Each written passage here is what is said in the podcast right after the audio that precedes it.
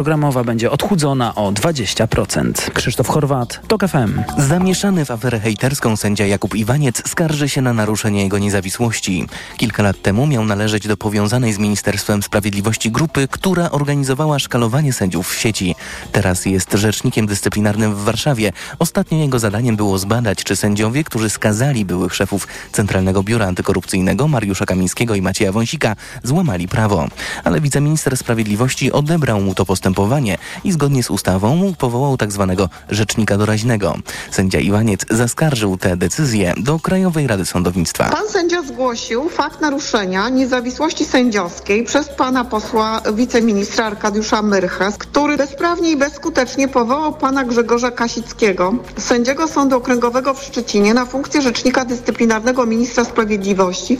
To przewodnicząca Krajowej Rady Sądownictwa Dagmara Pawełczyk-Woicka. Sędzia Iwaniec chce, by Trybunał Konstytucyjny orzekł, czy minister może powoływać nowego rzecznika dyscyplinarnego, czy nie. Żołnierze NATO biorą już udział w największych manewrach od czasów zakończenia zimnej wojny. W różnych rodzajach ćwiczeń, m.in. na terenie Polski, weźmie udział nawet 90 tysięcy wojskowych z 31 państw członkowskich i Szwecji.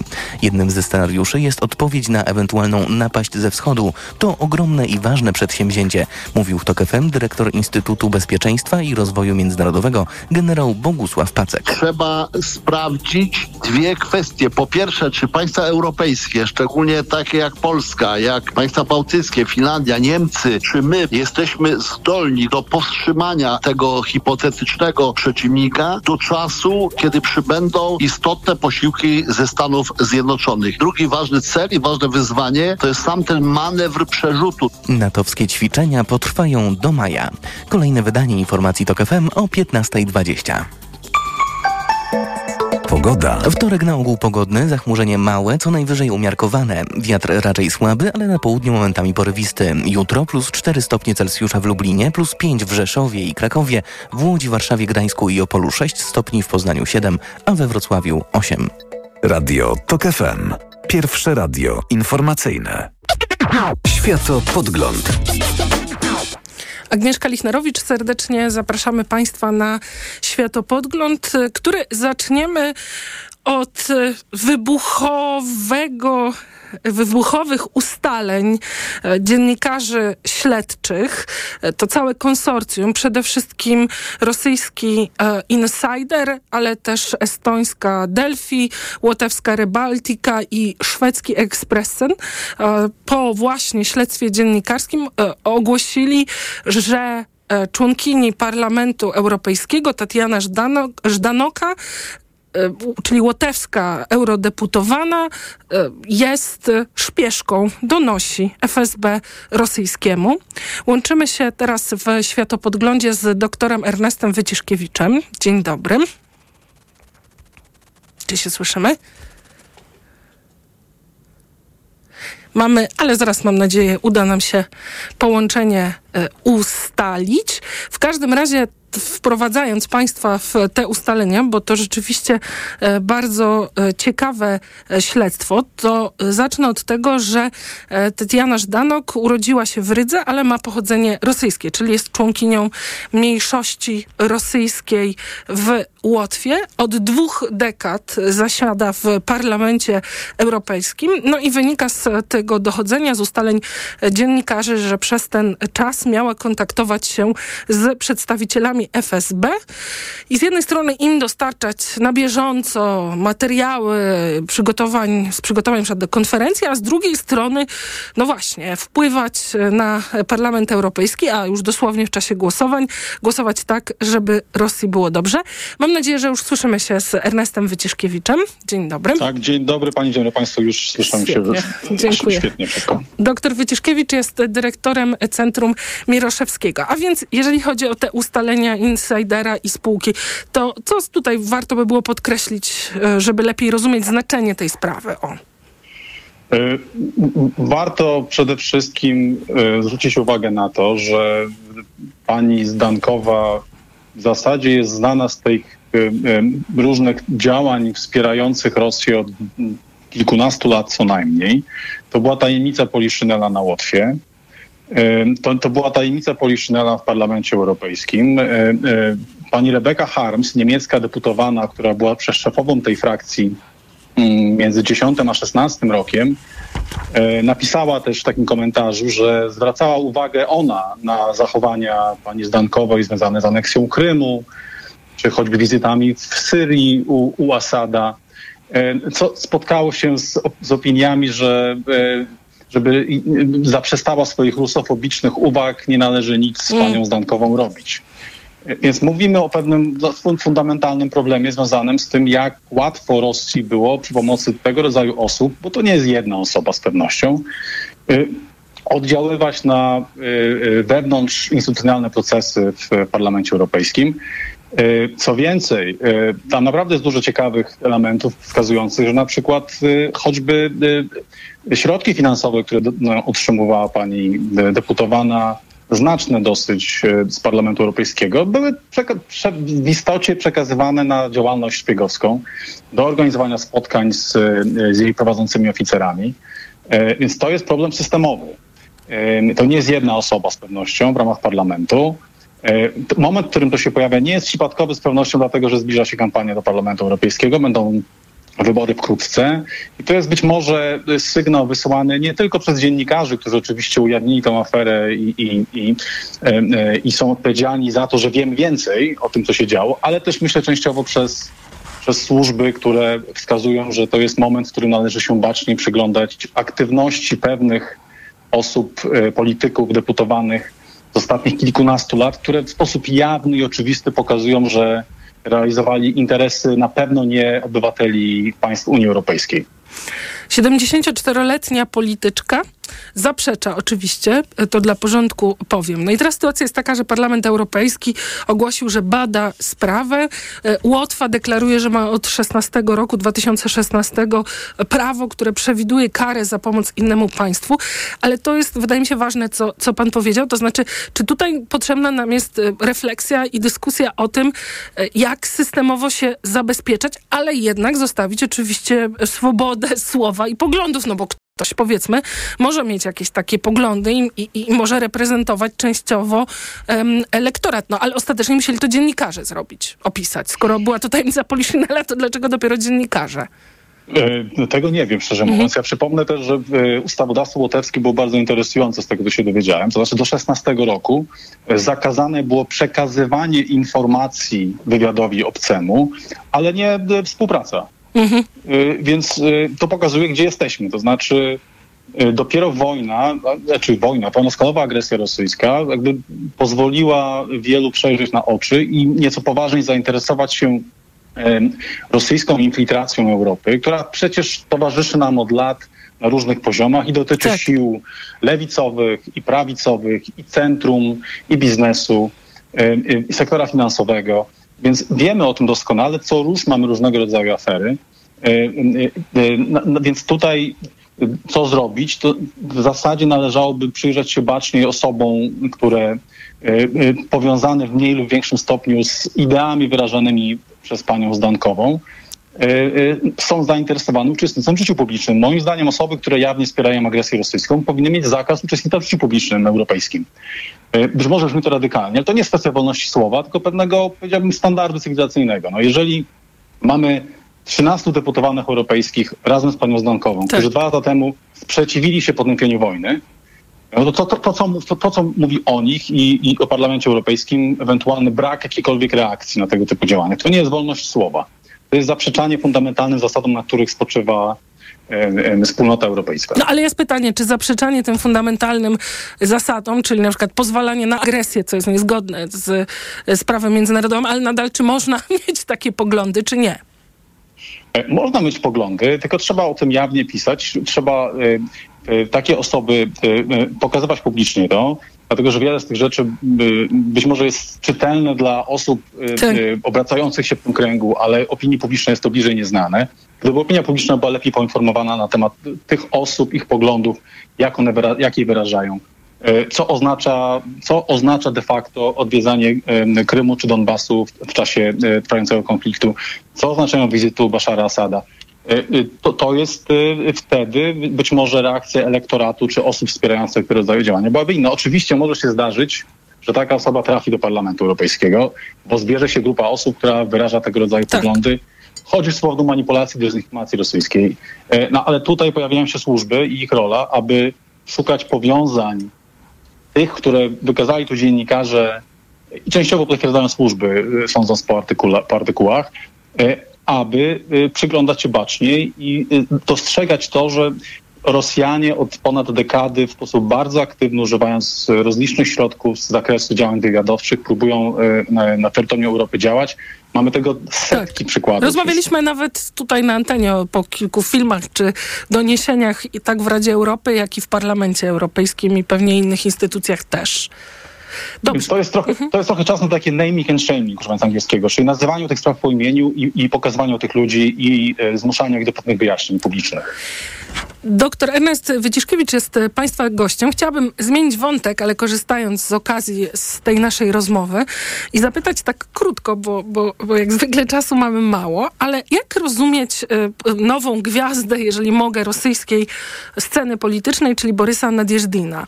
To jest polityk, który zebrał no, więcej niż potrzeba głosów, żeby się zarejestrować y, do marcowych wyborów prezydenckich. Otwarcie potępia rosyjską agresję na E, Ukrainę, ale jednak niektórzy uważają, że to jest jakaś opozycja koncesjonowana.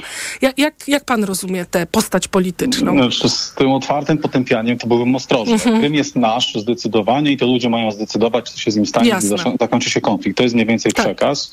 Konstytucja Federacji Rosyjskiej być może nieco zepsuta przez Putina, ale wciąż jest wyznacznikiem dla mojej polityki. Cytuję teraz pana Nadjeżdżina. Więc e, e, o, nie wojna, ale operacja specjalna jest fatalnym błędem, ale niczym więcej. Więc e, jakby spokojnie z, z panem Nadjeżdinem. Ja wiem, że na, na, Nadjeżdin, nazwisko rosyjskie, tak, związane z Nadjeżdą, czyli nadzieją, e, i trochę mi to wygląda na kolejny teatr e, w takim stylu surkowowskim, prawda? Wymyślamy pewną postać i organizujemy wokół niej spektakl polityczny.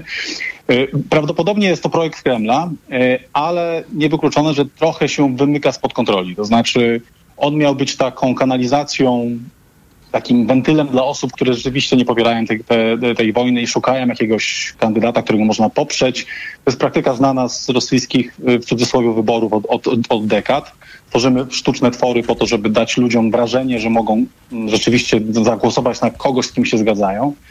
Y, natomiast wymyka się spod kontroli nieco dlatego, że opozycja mm, antysystemowa rosyjska y, znalazła sposób na jakby badanie tego, na ile ten opór wobec Putina jest rzeczywisty, realny. To znaczy traktują teraz to poparcie, e, te podpisy, które zbiera Nadjeżdżyn, tłumy osób, które można zobaczyć na ulicach miast rosyjskich, jako wyraz tego, że jest w narodzie jakiś ferment i ochota na zmianę. Moim zdaniem to na, na, na, wyrost tego rodzaju interpretacje, ale ja bym, tego, ja bym pana Nadjeżdżina nie tyle nadzieją nazwał, ale takim człowiekiem sondą, człowiekiem testerem, który dla y, administracji prezydenta jest rodzajem takiego miernika tego, co się dzieje w tych środowiskach, które nie do końca popierają obecną władzę, czyli jej politykę, a dla opozycji jest też taką, takim testerem tego, gdzie e, jest rosyjskie społeczeństwo, jeżeli chodzi o stosunek do, do, do Putina i, i wojny. Natomiast e, nie wiązałbym z panem Nadjeżdżyniem zbyt wielkich nadziei. No ale sam fakt, już musimy kończyć, ale no, to, to jest dużo głosów, prawda? To, co on zebrał, to znaczy, że to już samo w sobie jest sygnał. No właśnie, czy jest? Czy, czy Putin się niepokoi? O! Ale ja, ja, ale ja jestem skłonny uznać, że około 20-30% Rosjan mm -hmm. nie popiera Putina. E, I to w, tych 20 mhm. zamyka się mm -hmm. mniej więcej ten, ta skala którą, głosów, którą uzyskuje dzisiaj Nadjeżdżyn. Więc to nie jest zaskoczenie. E, oczywiście to jest trochę bardziej aktywny sprzeciw, to znaczy ci ludzie podają swoje nazwiska, adresy, prawda, w tych ankietach, więc to jest trochę więcej niż, e, niż badania socjologiczne i wyłącznie. Ale mam wrażenie, że to jest taka taktyka, zrobiłem co mogłem. Jasne. E, wyraziłem w ten sposób swój sprzeciw i w zasadzie... A demokracja jest, to się, tak. To się skończy tak, tak, jak się ma skończyć, wiadomo kto zostanie prezydentem, e, natomiast ja wyraziłem swoje stanowisko i mogę zająć się swoim życiem. Znaczy to jest taka moja niestety mhm. pesymistyczna ocena na dzisiaj.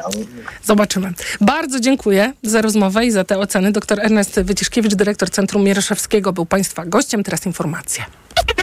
Światopodgląd. Autopromocja. Nie ma ludzi idealnych i nie ma idealnych związków, ale zawsze można znaleźć rozwiązanie. Tych najlepszych szukam razem z ekspertami, psychologami, terapeutami. Rozmawiamy o problemach i dylematach w związkach i relacjach, o których słuchaczki i słuchacze piszą do mnie w listach miłosnych. Listy miłosne. Tylko w Tok FM Premium. Zaprasza Dorota Wardecka. Posłuchaj na tokefm.pl ukośnik listy lub w aplikacji mobilnej Tok FM. Autopromocja. Reklama. Wielka wyprzedaż świata Professional trwa. Wybierz legendarny Ducato. Jeden z najlepiej sprzedających się samochodów dostawczych w Polsce. Teraz Ducato dostępne z rabatem aż do 38 tysięcy złotych netto i z promocyjnym leasingiem dla firm od 101%. Szczegóły w najbliższym salonie lub na fiatprofessional.pl Ducato dostępne również w wersji w pełni elektrycznej. Uwaga! Pilnie potrzebna jest krew. Dlatego zgłoś się do Centrum Krwiodawstwa i Krwiolecznictwa. Oddaj krew i uratuj czyjeś zdrowie i życie. Więcej na www.gov.pl ukośnik NCK lub www.twojakrew.pl Teraz w Lidlu aż 300 produktów kupisz taniej. Tak, obniżyliśmy ceny aż 300 produktów. Wśród nich kosmetyki, słodycze, napoje, środki do prania i sprzątania, a to nie wszystko. Szczegóły na www.lidl.pl I dlatego zakupy robię w Lidlu.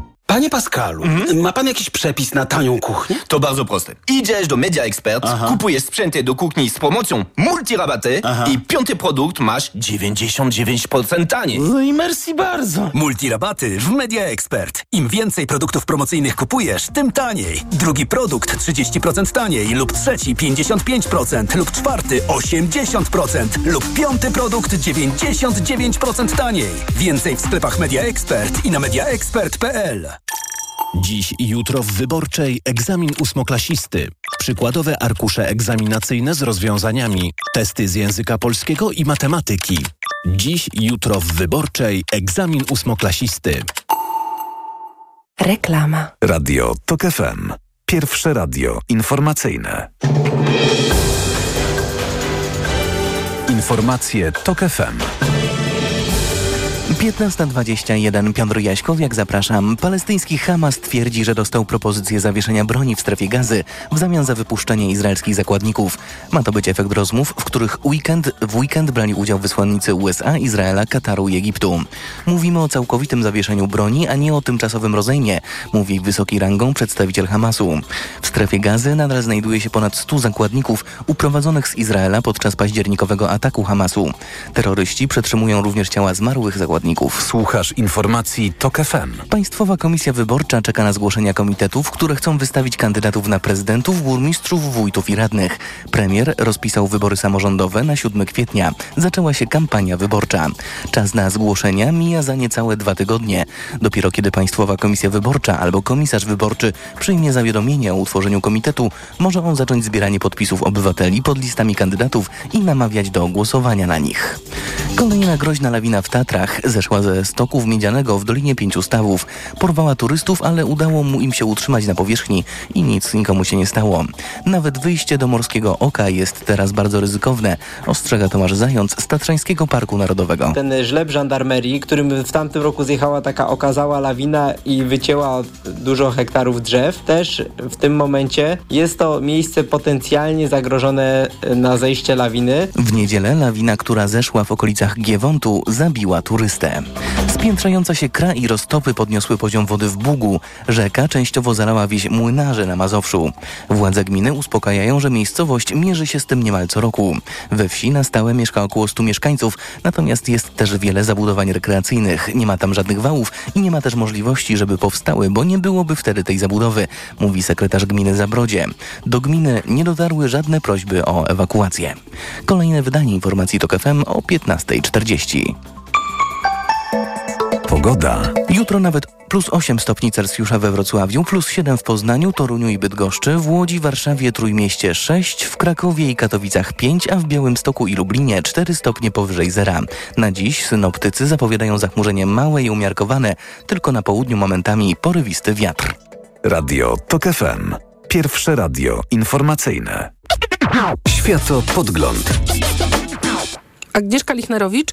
W Światopodglądzie łączymy się teraz e, z Michałem Baranowskim, dyrektorem Warszawskiego Biura Ośrodka Analitycznego German Marshall Fund. Dzień dobry. Witam Panią, witam Państwa. Po raz e, pierwszy amerykańskie e, siły wojskowe, amerykańscy żołnierze stacjonujący na Bliskim Wschodzie.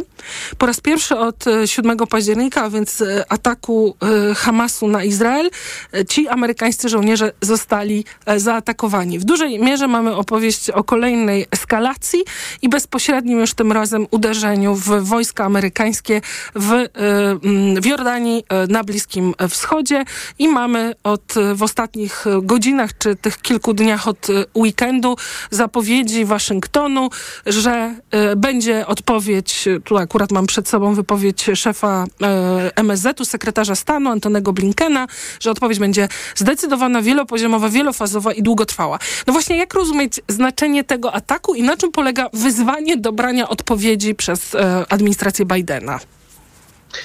To tak jak pani redaktor powiedziała, jest, e, jest to zdecydowanie eskalacja konfliktu, która no, może skutkować koniec końców rozdaniem się tego konfliktu na, na, na wymiar regionalny. Amerykanie oczywiście muszą odpowiedzieć na, e, na ten atak, na zabicie trzech żołnierzy i ranienie um, wielu innych.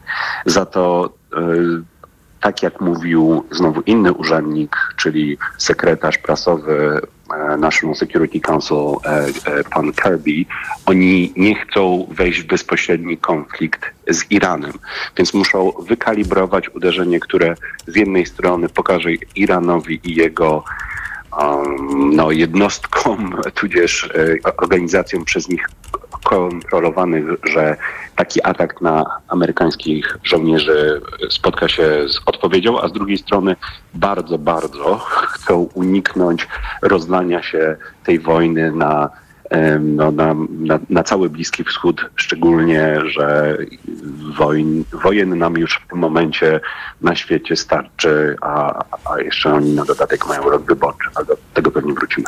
No właśnie, tak, wrócimy, bo jest oczywiście jeszcze ten e, element, e, no właśnie nie wiem, czy błędu, jak, jak to odbierać, ale okazuje się, że w ataku zginęli trzej e, żołnierze mm, i ten atak z drona, wydaje się, był, ten dron nie został zestrzelony przez systemy obrony, które były nad bazą, dlatego że w tym czasie wracał amerykański dron, no i właśnie wyłączyli systemy, żeby swojego drona nie zastrzelić, a w tym czasie wpadł dron, e, no wygląda jednej z tych grup e, współpracujących z Iranem.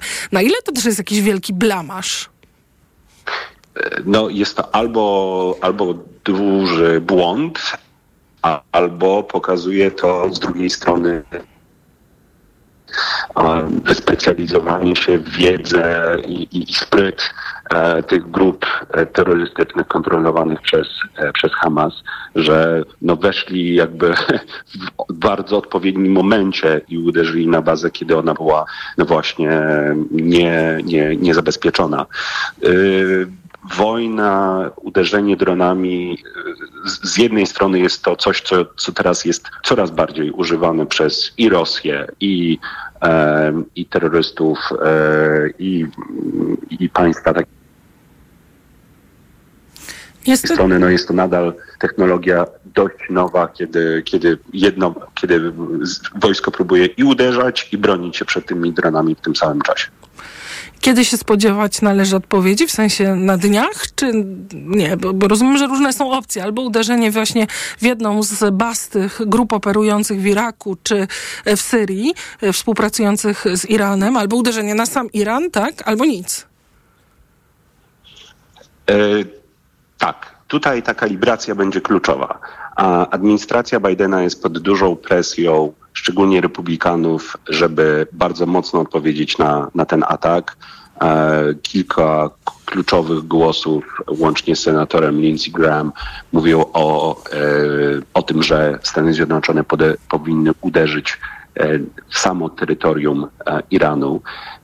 Ja jestem przekonany, że ta administracja w tym momencie tego, tego nie chce. Będąc bardzo niedawno w Waszyngtonie, to wręcz czuć, jak oni bardzo chcą upewnić się, że ta wojna się nie rozleje, tak jak bardzo chcą na, na wymiar e, regionalny, tak jak bardzo chcą, żeby wojna w Ukrainie również nie rozlała się poza, poza terytorium Ukrainy i żeby, żeby w międzyczasie kontrolować sytuację wokół, ta, wokół Tajwanu i, em, i Korei Północnej, bo to są wszystkie e, jednocześnie palące się e, albo rozpalające konflikty, więc ja bym zakładał, i to jest, to jest coś, co, co, co administracja amerykańska w tym momencie dopiero o czym rozmawia, że to będą ograniczone e, kontrataki głównie na te grupy, które są Mhm.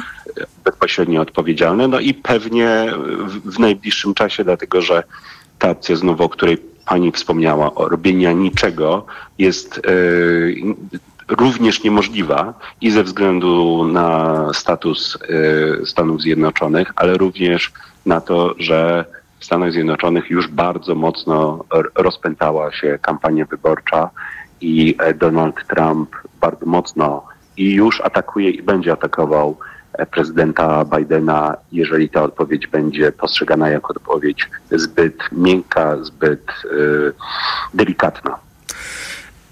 Analizujemy to napięcie, czy napięcia, pod którymi decyzje dotyczące amerykańskiej, amerykańskich działań na Bliskim Wschodzie już od miesięcy.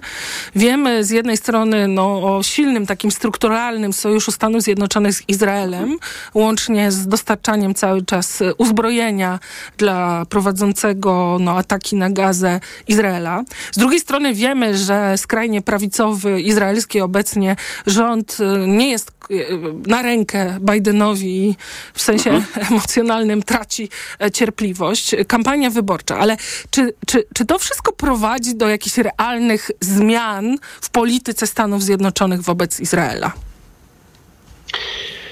Te zmiany są dyskutowane. E, Na, przy, przyznam, że rozmawiając z kilkoma bardzo wysoko postawionymi rozmówcami, albo przynajmniej którzy, którzy jakby monitorują to bardzo dobrze, ten em, zniecierpliwienie z, e, wobec szczególnie premiera Netanyahu, dokładnie jego osobiście, a nie wobec państwa izraelskiego, no jest na bardzo wysokim poziomie i, e, i, i można by się spodziewać, oni się przynajmniej spodziewali pewnej korekty e, w tej polityce wobec, wobec Izraela. Za to tak jak niestety jest to prawdą również w innych odcinkach polityki zagranicznej, no ta korekta e, podczas e, roku wyborczego jest bardzo trudna, szczególnie, że, że poparcie dla Izraela w kontekście wojny w Gazie staje się coraz bardziej sprawą partyjną. Mhm. E, Liberalne Mhm. skrzydło Partii Demokratycznej krytykuje Bidena e, za zbyt dużą, zbyt duże wsparcie dla Izraela, a znowu oczywiście republikanie krytykują go, jeżeli, jeżeli, szczególnie jeżeli by pokazał jakieś ograniczenie e, wsparcia dla Izraela albo jakiekolwiek warunki, które by towarzyszyły takiemu, takiemu wsparciu. Czy myśli pan, przypomnę państwu, e, Marcin Baranowski, Michał Baranowski, przepraszam, dyrektor warszawskiego biura German Marshall Fund, jest e, państwa gościem.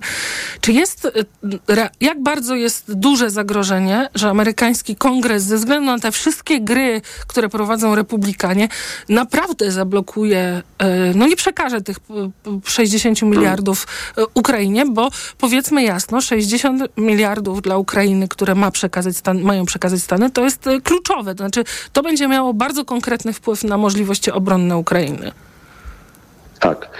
Ja, ja przyznam, że y, m- moja ostatnia wizyta w Waszyngtonie w tak No naprawdę w 90%, 90% skupiła się na, na tym temacie. E, Tak jak pani mówi, jest to absolutnie kluczowe dla Ukrainy, kluczowe również dla europejskiego bezpieczeństwa. No i wróciłem e, z dość jednak pesymistycznym spojrzeniem. Tutaj mniej chodzi o Izrael, o Gazę. Najbardziej tak naprawdę chodzi o wewnętrzną politykę amerykańską, szczególnie jeżeli chodzi o sprawy migracyjne, dlatego że i e, administracja Bidena, i kongres połączył te dwie sprawy w jednym pakiecie, czyli żeby załatwić Ukrainę, trzeba załatwić sprawę południowej granicy i sprawę migracji i polityki migracyjnej Stanów Zjednoczonych. I tutaj najbardziej podzieleni albo najtrudniej uzyskać wsparcie dla, dla tych reform i zmian e, w kongresie, e, w Izbie Reprezentantów, więc mamy taką paraliżującą sytuację, w której z jednej strony rzeczywiście wszyscy chcieliby poprzeć Ukrainę, znaczy obydwie partie. Czy wszyscy by e, chcieli? Marjorie Taylor Greene na przykład. No nie, nie, nie. To bez przesady. Nie, nie potrzebujemy absolutnie Mhm. wszystkich Mhm. kongresmenów. Jasne. E, Potrzebujemy większości. No, ale e, czy właśnie ona tego tak nie rozgrywa? Ona, Trump i, i nieduże grono e, kongresmenów, że nawet gdyby demokraci byli gotowi dać no, wszystko prawie, co republikanie chcą na granicę, to oni i tak tego nie poprą.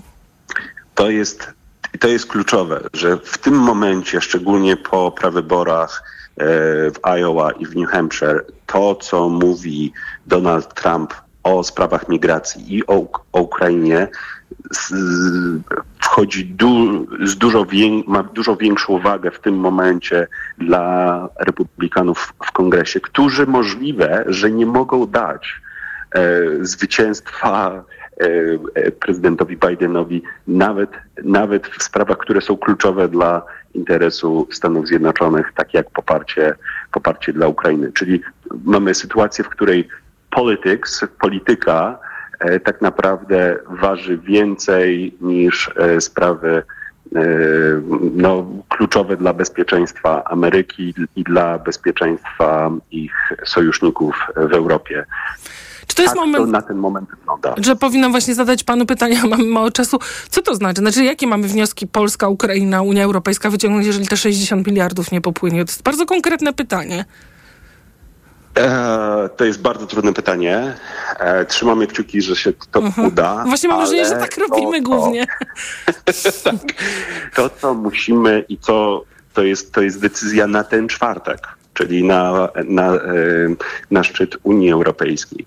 Dla mnie jest jasne, że w tym roku Europa będzie musiała wziąć jeszcze większą odpowiedzialność za pomoc Ukrainie i ekonomiczną, ale również e, wojskową, dlatego że Stany Zjednoczone będą przez, szczególnie w tym roku bardzo skupione na sobie, e, skupione również na innych konfliktach i koniec końców musimy trochę bardziej liczyć w, tym, e, w, w tej wojnie na, na siebie i na siły europejskie. No tak dwa razy bardziej, to już na kolejne rozmowy, ale właśnie wydaje mi się, że to już nie jest trochę, że, to już jest poważna sprawa. To jest bardzo poważna sprawa. To jest bardzo poważna sprawa. Um, chociaż skończę jeszcze tylko z takim pozytywną myślą, że pomimo tego, że nikt mi nie był w stanie w kongresie powiedzieć, jak oni dojdą do porozumienia, to ogromna większość moich e, dyskutantów, interlokutorów mówiła, że oni na pewno dojdą do tego porozumienia i Ameryka nie zostawi Ukrainy e, bez pomocy. Więc tutaj, tutaj taki pozytywny ostatnie, pozytywna ostatnia wrzutka. Bardzo dziękuję za rozmowę. Michał Baranowski, dyrektor Warszawskiego Biura German Marshall Fund, był Państwa gościem. Teraz informacje. Światopodgląd. Autopromocja. Stok FM Premium możesz słuchać wszystkich audycji radiowych i podcastów internetowych Tok FM. Bez reklam, w dowolnej kolejności, o dowolnej porze. Zawsze, gdy masz na to czas i ochotę. Tok FM Premium. Więcej niż radio. Teraz 40% taniej. Szczegóły oferty znajdziesz na tokefm.pl. Autopromocja. Reklama. RTV Euro AGD. Tylko do jutra. Karnawał rabatów w euro. Wybrane produkty w super cenach. Lodówka Samsung No Frost. Wysokość 203 cm. Najniższa cena z ostatnich 30 dni przed obniżką to 2989. Teraz za 2899 zł. A dodatkowo aż do 50 lat 0%. I do maja nie płacisz na cały asortyment. RRSO 0%. Szczegóły i regulamin w sklepach i na euro.com.pl Porozmawiajmy o zakładaniu firmy. Jest z nami Radek Kotarski. Panie Radku, czy zna pan słowo infakt? Oczywiście, że tak. Co to znaczy infaktować? Infaktować to prowadzić firmę bez zmartwień. A ten, kto infaktuje? Ten wystawia faktury w aplikacji Infakt, a księgowy z Infaktu dba o porządek w księgowości. Infaktycznie. Załóż firmę bezpłatnie i bez wychodzenia z domu na infakt.pl. Infakt. Zakładanie firm i księgowość w jednym miejscu. Polecamy. Wodek Markowicz i Radek Kotarski. Finał wielkiej wyprzedaży w Media Expert. A do tego na produkty objęte promocją do 50 lat 0% i nawet do maja nie płacisz. RRSO 0%. Dziś i jutro w Wyborczej egzamin ósmoklasisty. Przykładowe arkusze egzaminacyjne z rozwiązaniami. Testy z języka polskiego i matematyki. Dziś i jutro w Wyborczej egzamin ósmoklasisty. Dacia Sandero ma wszystko, czego potrzebujesz w swoim aucie. Dzięki temu nie musisz godzić się na żadne kompromisy. Dacia Sandero. Samochód cię nie definiuje, to ty definiujesz samochód. Dla prawdziwych ludzi. Wybierz Dacia Sandero lub Sandero Stepway w wersji Eco G z fabryczną instalacją LPG w cenie wersji benzynowej. Zyskaj dodatkowo do 2400 zł. Umów się na jazdę testową. Szczegóły w salonach i na dacia.pl. W Auchan ceny lecą w dół. Wybrane produkty o 50% taniej. Mięso mielone z łopatki wieprzowej tylko 4,99 za opakowanie 400 gramów. Cena sprzed pierwszego zastosowania obniżki to 9,99. Oferta ważna do 31 stycznia. Szczegóły na auchan.pl Teraz w Carrefourze akcja antyinflacja. Komplety pościeli i prześcieradła w promocji drugi tańszy produkt za pół ceny. Oferta ważna do 3 lutego tylko w hipermarketach. Carrefour. Możemy kupować mądrze. Chcesz poznać największe przeboje tej zimy? Odkryj hity Hyundai'a. Tucson, Kona oraz Bayon w ofercie wyprzedaży rocznika. Na naszych słuchaczy czekają imponujące upusty premie za odkup obecnego auta oraz promocje na kontrakty serwisowe albo ubezpieczenie. Skorzystaj również z atrakcyjnego finansowania dla Ciebie lub Twojej firmy na swój wymarzony model Hyundai. Wybierz swój największy hit wyprzedaży w salonie Hyundai. Wchodzę na wagę i znowu przytyłam. I te napady głodu. Tak, Aniu. I chęć na batonika, i potem spadek energii, i senność. Skąd wiesz? Już to przerabiałam. Okazało się, że miałam wahania poziomu cukru we krwi. Mnie pomógł trisulin. Suplement diety Trisulin to aż trzy ekstrakty roślinne dla wsparcia prawidłowego metabolizmu glukozy. Trisulin to połączenie morwy, kozieradki oraz górmaru, który dodatkowo kontroluje wagę, zmniejszając apetyt na słodycze. Trisulin i cukier w normie. Zdrowit. Reklama. Radio TOK FM. Pierwsze radio informacyjne. Informacje TOK FM. 15.41 Piotr Jaśkowiak zapraszam. Wspólnego Komitetu Koalicji Obywatelskiej i Nowej Lewicy w kwietniowych wyborach samorządowych najprawdopodobniej nie będzie. Premier Donald Tusk poinformował, że jego ugrupowanie już złożyło wniosek o zarejestrowanie swojego komitetu. Lewica tworzy własny komitet wyborczy, oznajmiła krótko potem szefowa jej klubu parlamentarnego Anna Maria Żukowska. Da to szansę wystawić naszych kandydatów i kandydatki w całym kraju z silnej listy ogólnopolskiej, w tym na prezydentów miast, w Warszawie oczywiście też dodała posłanka. Wcześniej władze Nowej Lewicy zdecydowały się rozpocząć z Koalicją Obywatelską rozmowy o wspólnym starcie w wyborach. Pozostałe ugrupowania obozu rządzącego, czyli Polska 2050 i Polskie Stronnictwo Ludowe, ponownie wystartują razem jako trzecia droga. Ważą się losy dziesiątków miliardów euro wsparcia dla Ukrainy. Pojutrze będą głównym tematem szczytu Rady Europejskiej. Według europosła Lewicy i byłego premiera Włodzimierza Cimoszewicza przywódcom uda się dojść do porozumienia, choć opór będzie stawiał premier Węgier. Jego warunek jest taki, żeby kwotę 50 miliardów euro wydatkować w ratach rocznych. To się wydaje rozsądne, ale tak naprawdę chodzi tutaj o to, żeby Orban co roku uzyskiwał instrument nacisku na pozostałe państwa członkowskie. O grze prowadzonej przez władze w Budapeszcie więcej już za chwilę w programie Światopodgląd na antenie TOK FM. Gościem Agnieszki Lichnerowicz będzie znawca Węgier dr Dominik Hej. Ten temat wróci też w informacjach TOK FM o 16. Wielka Brytania nie wyklucza, że uzna Palestynę za pełnoprawne państwo jeszcze przed zawarciem pokoju na Bliskim Wschodzie. Minister spraw zagranicznych z Londynu przekonuje, że Palestyńczykom trzeba pokazać postęp na drodze do ustanowienia ich własnego kraju. Przeciwko tak zwanemu rozwiązaniu dwupaństwowemu stanowczo opowiada się Izrael Izrael. Popiera je Wielka Brytania, a także Unia Europejska. Zachód nie uznaje jednak ogłoszonej już lata temu niepodległości Palestyny. Słuchasz informacji TOK FM. Kilkuset maturzystów z dolnośląskich szkół średnich zatańczyło poloneza na wrocławskim rynku. Ta tradycja ma już 21 lat. Uczniów przywitał prezydent miasta. Dziś musimy dobrze zatańczyć poloneza, a za 100 dni wy musicie dobrze napisać maturę, powiedział Jacek Sutryk. Korowód tancerzy rusza co roku sprzed pomnika Aleksandra Fredry, który po wojnie trafił do Wrocławia z Lwowa. Kolejne wydanie informacji TOK FM o 16. Pogoda. Środa przyniesie więcej chmur, trochę słońca rano na Podkarpaciu, a w drugiej połowie dnia na Podlasiu. Od zachodu przyjdzie deszcz, ale niewielki. Od mniej więcej plus 3 stopni Celsjusza na północnym wschodzie, około 6 stopni w centrum, do 8 na Dolnym Śląsku. Wiatr słaby i umiarkowany, miejscami porwisty, tylko nad morzem silny. Radio TOK FM. Pierwsze radio informacyjne. Światopodgląd. Agnieszka Lichnerowicz, tak jak e, chwilę temu zapowiedział Piotr Jaśkowiak w Światopodglądzie, czas na rozmowę z doktorem Dominikiem Hejem. Dzień dobry. Dzień dobry. Doktor Hej jest e, hungarystą, znanym znawcą, znanym znawcą Węgier, e, autorem książki Węgry Dziękuję. na nowo. My dziękujemy. W każdym razie napięcie rośnie przed czwartkowym szczytem i oczywiście Węgry są jednym z głównych e, powodów czy źródeł tego napięcia. Ostatnie informacje czy analizy są takie, po też wczorajszym spotkaniu w Brukseli dyplomatów, może tak, że no nie wiadomo czym to się skończy. Węgry, e, premier Orban twardo e, negocjuje i nadal blokuje e, pomoc finansową, tę makrofinansową, kilkuletnią dla Ukrainy.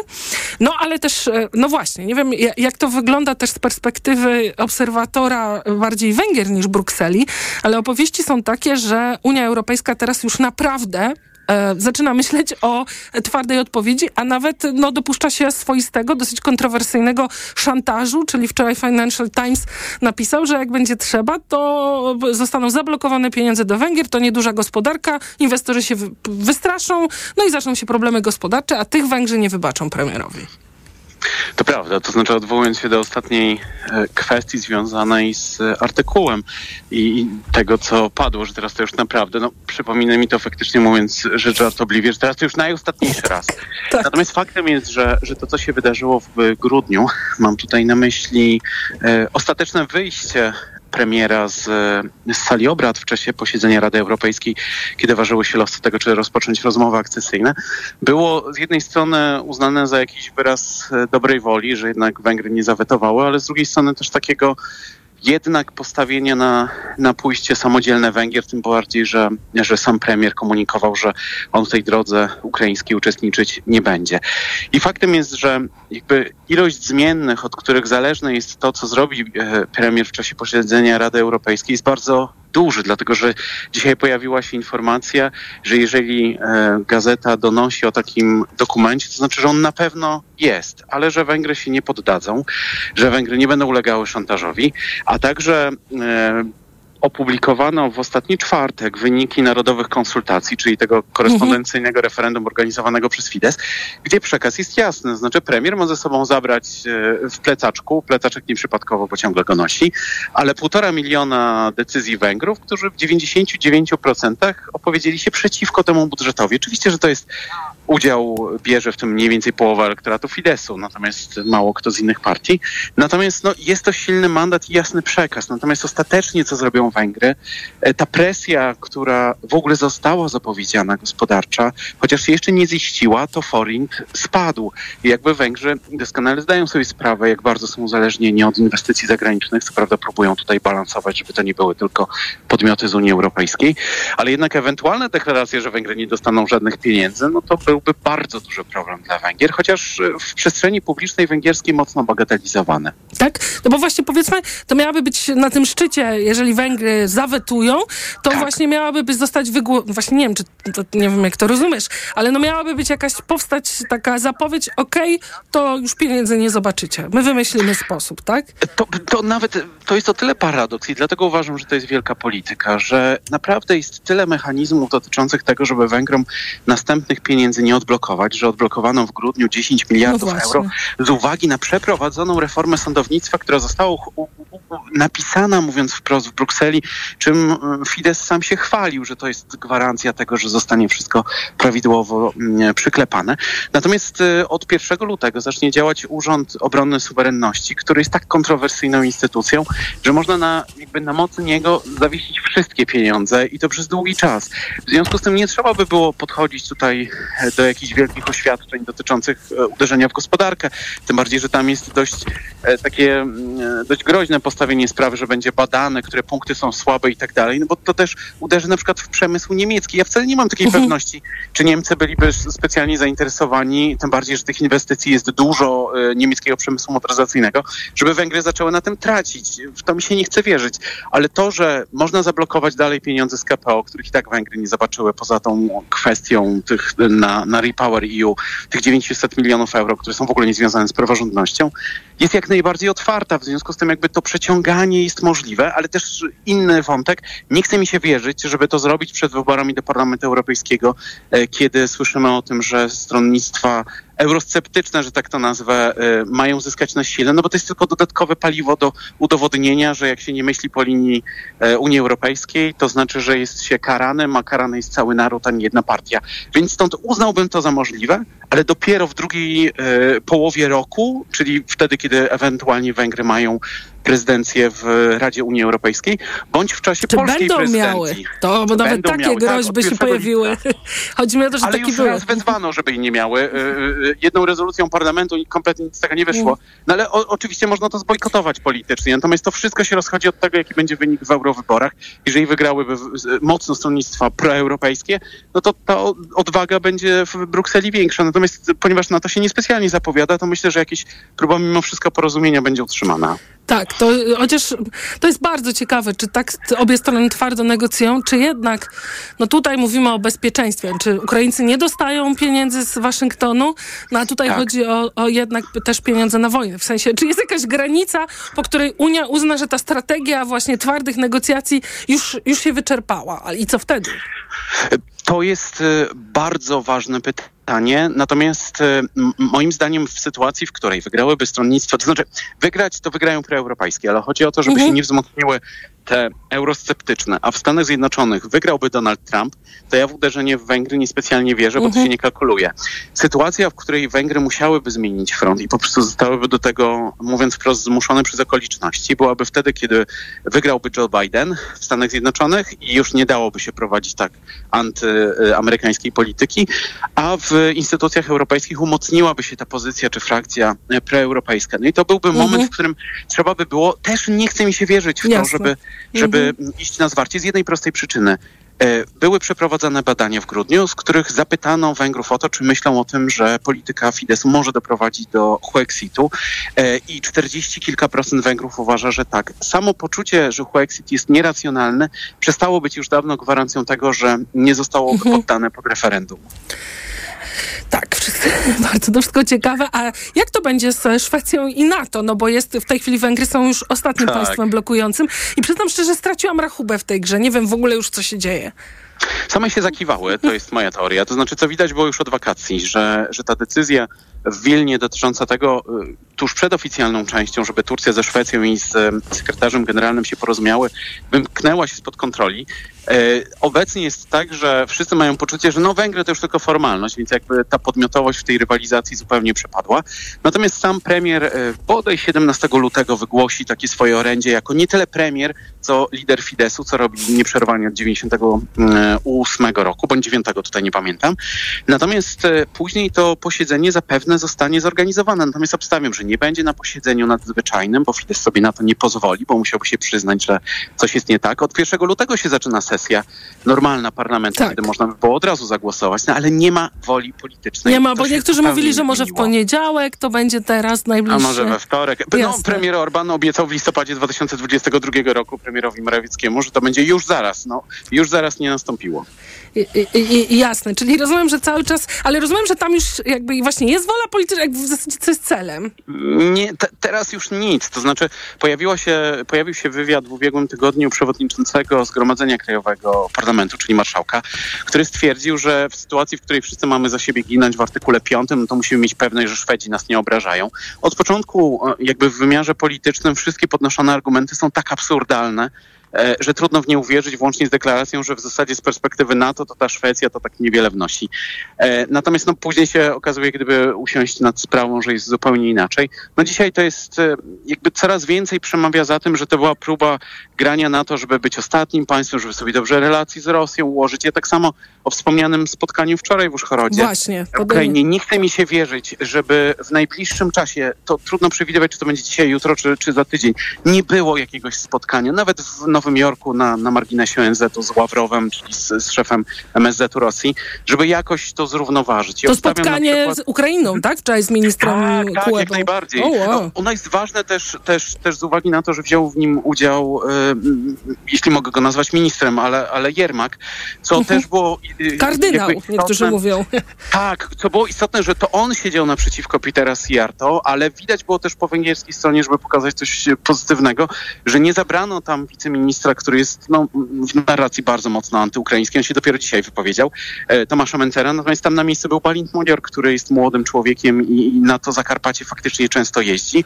No ale udało się mm, tyle, że ma się zebrać komisja, która w ciągu 10 dni ma opracować e, drogę do tego, jak to porozumienie uzyskać. No i z tego, co ja zasięgnąłem języka, bo na Ukrainie się nie znam, ale sam fakt, że pojawił się tam Jermak, jednak daje jakieś przełożenie, że, że coś z tego wyjdzie politycznie, a nie tylko deklaratywnie. Czyli historia byłaby o tym, że wczorajsze spotkanie miało znaczenie, żeby załagodzić te relacje, e, spory w ukraińsko-węgierskich relacjach, czyli Ukraina pewnie jakieś ustępstwa w sprawie możliwości nauczania w języku mniejszościowym, patrz węgierskim i rosyjskim e, wykona. A co, a Węgry będą się musiały dla, jakby, co teraz, spotkać z Rosjanami, z Rosjanami, żeby nie było za miło dla równowagi, tak? E, To jest pierwsza rzecz, bo taka, taka deklaracja zazwyczaj e, pada. Natomiast Węgrzy e, jakby w tej całej opowieści chcą wyjść na państwo, które niczego nie musi, dlatego że ono tylko oczekuje tego, że przywrócone zostaną prawa e, mniejszości węgierskiej sprzed 2015 roku, czyli wtedy, kiedy po raz pierwszy za, zaczęto zmieniać prawo. Teoretycznie jest tak, że mają powstać jakieś deklaracje związane z tym, że Viktor Orban na Ukrainie się pojawi. Nie pierwsza, bo rok temu już, już, Mhm. już taka wzmianka się pojawiła, że być może, nie ma z tego żadnych konkretów. Sam fakt, że, że Peter Siarto nie poleciał do Kijowa, tylko spotkał się w Uszchorodzie, co moim zdaniem było Tak. no, dużym gestem strony ukraińskiej, bo to jest stare węgierskie miasto, w związku z tym jakby spotkano się trochę w jaskini lwa, rejonu, w którym, w którym te Węgry bardzo mocno oddziałują też politycznie przez Związek Węgrów Zakarpackich, e, który tam jest konkretnie z KMKS-u. Więc jakby to jest bardzo ciekawe, ale sam minister był bardzo zapobiegawczy w, i też bardzo ostrożny w jakichkolwiek deklaracjach, a głównie prze, e, główny przekaz jest taki, że mają zostać przywrócone prawa, to jest raz, a dwa, wojna ma zostać zakończona, bo inaczej ludzie giną. Stąd nie można pomagać e, Ukrainie finansowo, żeby ta kupowała broń, no bo to wojnę wydłuża, czyli tak naprawdę kręcimy się wciąż e, w koło i nie widzę po węgierskiej stronie specjalnie chęci do tego, żeby faktycznie z Ukrainą się porozumieć, bo to są jakby dwa bieguny. To już ostatnie pół minuty, ale obstawiłbyś jakiś wynik e, tych e, czwartkowych sporów na szczycie? Będzie weto, czy nie będzie? Mm, Trudno jest mi, zupełnie z pełną odpowiedzialnością doszliśmy do miejsca, gdzie już wyjście z sali było nieracjonalne. Mhm. W związku z tym y, trudno jest mi, myślę, że do końca będą trwały jakieś dyskusje, ale w tym jest czysta polityka, której nie do końca da się oddziaływać, choćby z tego powodu, że tam jest bardzo dużo emocji. Za dużo jest rzeczy na, na stole, też interesów choćby właśnie Niemiec, e, żeby postawić jednoznaczną decyzję, że naprawdę Unia e, pójdzie na zwarcie z, z Węgrami. Bardzo, bardzo Ci dziękuję za rozmowę. Ja. Jak zwykle, e, e, dr Dominik Hej był Państwa gościem, autor książki Węgry na nowo, jak Viktor Orban zapromo- programował narodową e, tożsamość E, w Radiu Tok FM. Czas na informacje. Światopodgląd. Przewodnik TOK FM. Na zdrowie. Słuchaj od poniedziałku do piątku po 14.30. Do usłyszenia. Ewa Podolska. Reklama. Jestem Marek. Mam szkółkę narciarską. Kiedy wychodzę na stok, liczę na dobre warunki. A jak muszę się rozliczyć, to liczę na pakiet Samodzielna Księgowość w Banku Millennium. Otwórz konto Mój Biznes w Banku Millennium z pakietem Samodzielna Księgowość za 0 zł przez 2 lata w promocji. Warunki promocji zawarte są w regulaminie promocji 2 lata gratis, która trwa do 29 lutego 2024 roku. Szczegóły i regulamin dostępne są na stronie banku.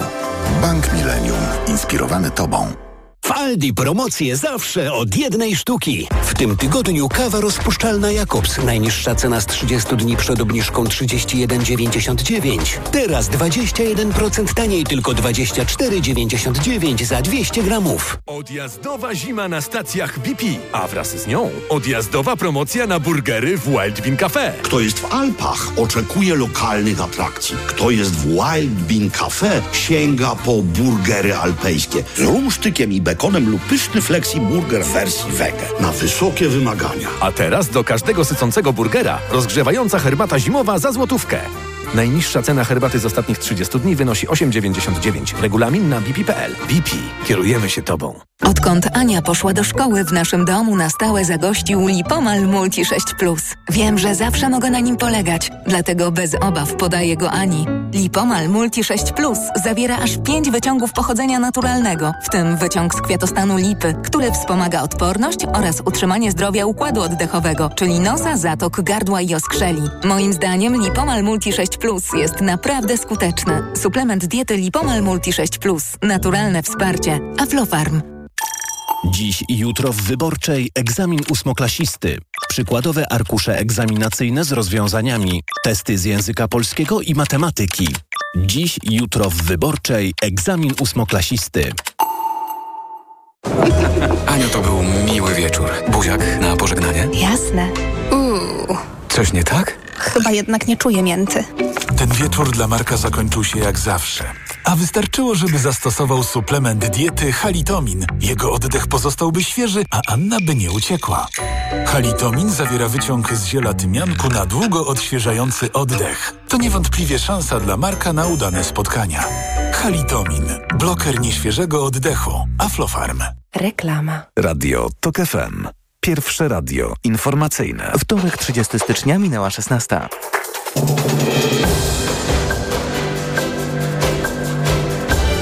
Informacje TOK FM. Piotr Jaśkowiak. Premier zmienia decyzję swojego poprzednika i nie chce, by Trybunał Konstytucyjny badał konwencję o zapobieganiu przemocy wobec kobiet. Zaczęła się wymiana władz w państwowych spółkach. W informacjach TOK FM przypomnimy, co obiecywał obóz rządzący w kampanii wyborczej. Przed szczytem przywódców Unii Europejskiej na szali są dziesiątki miliardów euro dla Ukrainy i o tym za kilka minut. Rząd wycofuje z Trybunału Konstytucyjnego wniosek o zbadanie konwencji stambulskiej. Skierował go jeszcze poprzedni premier Mateusz Morawiecki. Prawnicy mieli wątpliwości, czy Trybunał w ogóle może orzekać w tej sprawie. Celem tej konwencji jest ochrona kobiet i dzieci przed przemocą domową, przypomina obecny premier Donald Tusk. Ochrona kobiet przed przemocą to jest coś, co nigdy nie powinno być przedmiotem kłótni politycznej, tylko powinno być y, przedmiotem wspólnej troski, aby to jak najskuteczniej implementować. Mateusz Morawiecki składając wniosek do Trybunału mówił m.in., że dokument godzi w polski porządek prawny i ma podłoże ideologiczne. Konwencja stambulska w praktyce zobowiązuje państwa do opracowania systemu przeciwdziałania i zwalczania przemocy domowej. Jest dziś o wiele za wcześnie, by nawet spekulować na temat ewentualnej rewizji transakcji, mówi premier. Donald Tusk odniósł się do decyzji płockiej prokuratury, która zdecydowała o wszczęciu śledztwa w dwóch sprawach. Pierwsza ma dotyczyć ewentualnego nadużycia udzielonych uprawnień, a druga niedopełnienia obowiązków przez zarząd PKN Orlen. Chodzi o połączenie państwowego koncernu z Lotosem. Maciej Kluczka. Druga sprawa dotyczy możliwości przekroczenia uprawnień i niedopełnienia obowiązków służbowych przez funkcjonariuszy publicznych, m.in. przez prezesa Urzędu Ochrony Konkurencji i Konsumentów. Wszystkie formalności zostały dochowane, uważa poseł PiSu Waldemar Buda, były minister rozwoju. Dzisiaj jest polowanie na pana Daniela Obajtka i szuka się e, jakikolwiek e, nieprawidłowości. Innego zdania jest m.in. Najwyższa Izba Kontroli, która w sprawie fuzji Orlenu i Lotosu oraz sprzedaży części udziałów w Lotosie arabskiej firmie wydała bardzo krytyczny raport. Mówi wiceminister aktywów państwowych, poseł Koalicji Obywatelskiej Robert Kropiwnicki. Kodeks spółek handlowych jest, jest w sprawie bardzo jasny. Tu regulacje prawne są bardzo e, klarowne. Niewykluczone, że sprawą zajmie się też Sejmowa Komisja Śledcza. Maciej Kluczka, TOK FM. Ruszyła kadrowa karuzela w spółkach Skarbu Państwa. Udziałowcy odwołali dziś członków Rady Nadzorczej Enei, jednego z najważniejszych sprzedawców prądu w Polsce. Nowa rada ma powołać nowy zarząd. W kampanii wyborczej partie tworzące dziś rząd obiecały, że odsuną politykę od spółek Skarbu Państwa, a ich władze będą wyłaniać w konkursach. W TOK FM przypominał o tym profesor Tomasz Siemiątkowski ze Szkoły Głównej Handlowej. No wyobrażam sobie, że te kompetencje trzeba będzie zbadać. No nie cofnę się przed tym, co powiedziałem. Wzięto z kapelusza Obajtka i nie wyobrażam sobie, żeby dzisiaj kogokolwiek wzięto z kapelusza. Wymiana władz w państwowych spółkach potrwa do połowy lutego. Na liście znalazły się poza Eneą także PGE, PKO BP, Warszawska Giełda, Orlen, KGHM i PZU. Pracownia na rzecz wszystkich istot, czyli organizacja zajmująca się ochroną środowiska, domaga się pociągnięcia do odpowiedzialności osób, które doprowadziły do niszczących wyrębów w Puszczy Białowieskiej. Apel w tej sprawie ekolodzy skierowali zarówno do nowej dyrekcji lasów państwowych, jak i Ministerstwa Środowiska. Jakub Medek. Radosław Ślusarczyk z pracowni podkreśla, że ani decyzje w sprawie wyrębów, ani same wyręby nie zrobiły się same, że odpowiadają za nie konkretne osoby, zazwyczaj wciąż pracujące w lasach. Chcemy, by nowe kierownictwo lasów państwowych pociągnęło do odpowiedzialności pracowników lasów państwowych. Ślusarczyk przypomina, że podjęte w czasach PiS decyzje doprowadziły do nieodwracalnej dewastacji setek hektarów cennego przyrodniczo lasu. Ale co też najważniejsze, przegranego procesu przed Europejskim Trybunałem Sprawiedliwości przeciwko Polsce związanego z wycinkami Puszczy Białowieskiej. Po tym wyroku lasy państwowe praktycznie wstrzymały wyręby w puszczy. Jednak w ostatnich latach mocno zabiegały o to, by pilarze mogli wejść na całkiem nowe, niedostępne dla nich wcześniej obszary najcenniejszego polskiego lasu. Jakub Medek, TOK FM. Ukraina czeka na 50 miliardów euro od Unii Europejskiej. Decyzja o ich przekazaniu ma zapaść podczas czwartkowego szczytu w Brukseli. Na przeszkodzie mogą jednak ponownie stanąć Węgry. Cezar Jaszczyk. Z ustaleń Financial Timesa wynika, że jeśli Viktor Orban zrobi to samo i tym razem, pozostali liderzy ogłoszą, że Węgry zostaną odcięte od unijnych pieniędzy. To miałoby odstraszyć zagranicznych inwestorów i osłabić węgierską walutę. Według europosła i byłego premiera Włodzimierza Cimoszewicza ostatecznie uda się dojść do porozumienia, ale polityk obawia się, że na zasadach dyktowanych przez Orbana. Jego warunek jest taki, żeby kwotę 50 miliardów euro wydatkować w ratach rocznych. To się wydaje rozsądne, ale tak naprawdę chodzi tutaj o to, żeby Orban co roku uzyskiwał instrument nacisku na pozostałe państwa członkowskie. Liderzy mają rozmawiać też o kolejnych 5 miliardach euro bezpośrednio na dozbrojenie ukraińskiej armii. Cezary Jaszczyk, TOK FM. Mieszkańcy Hongkongu nie zobaczą najnowszego serialu z Nicole Kidman, choć akcja dzieje się w ich mieście. Fabuła rozgrywa się w 2014 roku podczas protestów przeciwko partii komunistycznej. Już w pierwszym odcinku występuje tłum skandujący domagamy się prawdziwych wyborów powszechnych. Serial jest już dostępny w serwisie streamingowym na całym świecie, ale nie w Hongkongu. Tam użytkownicy widzą tylko komunikat głoszący, że jest obecnie niedostępny. Protesty sprzed 10 lat wybuchły, kiedy władze w Pekinie postanowiły zlikwidować demokrację i wolność słowa w Hongkongu. Więcej informacji w TOK FM o 16.20. Teraz prognoza pogody.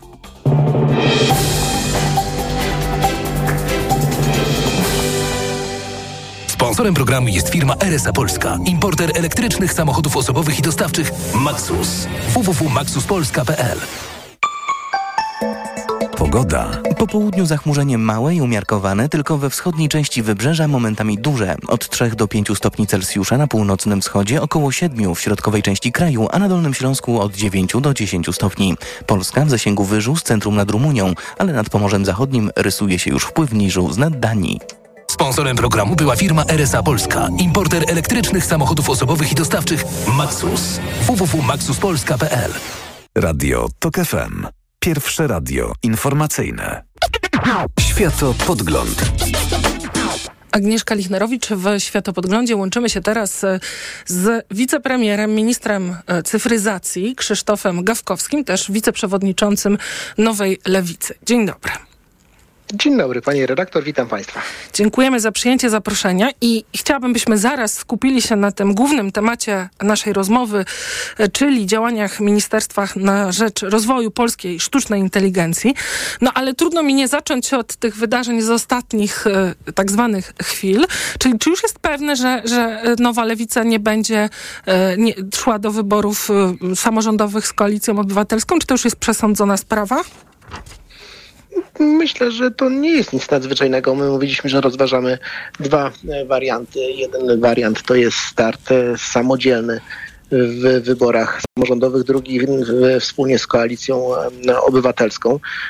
Ten projekt dotyczący wspólnego startu mm, przegrał z wyborami samodzielnymi. Startujemy zatem w Komitecie Lewicy. Będą trzy bloki startowały, ale w przyjaźni z koalicją obywatelską, z trzecią drogą.